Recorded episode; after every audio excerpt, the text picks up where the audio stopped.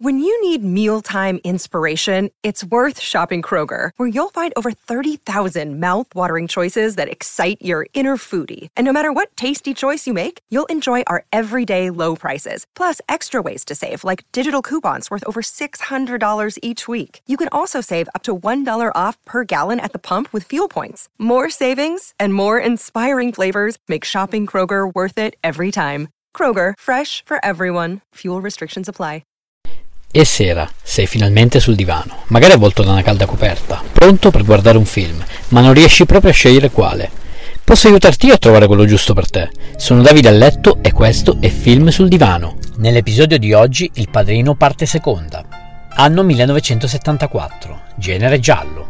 Lo potete trovare su Prime Video. Nel cast abbiamo Al Pacino, Robert De Niro, Diane Keaton, famosa per il padre della sposa, Andy Garcia, famoso per gli intoccabili e la saga degli Oceans.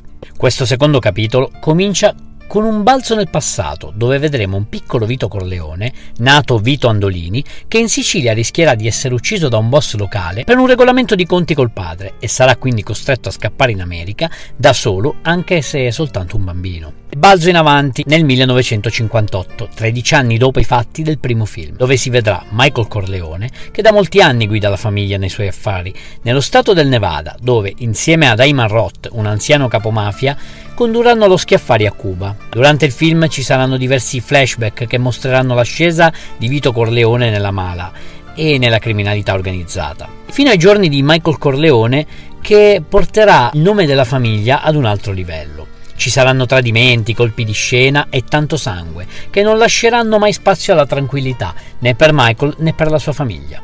Di chi potrà fidarsi Michael, una volta divenuto così potente e temuto? Personalmente considero questo capitolo il migliore in assoluto, perché racchiude molta storia, tra cui le origini della famiglia Corleone. Infatti è il primo film seguito nella storia del cinema ad aver vinto l'Oscar come miglior film.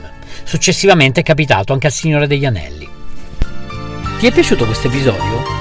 Vorresti una puntata dove parlo di un film, regista o attore in particolare? Fammelo sapere cercandomi su Instagram, sono Film sul Divano. Rispondi, commenta e sarò felice di accontentarti. Ciao!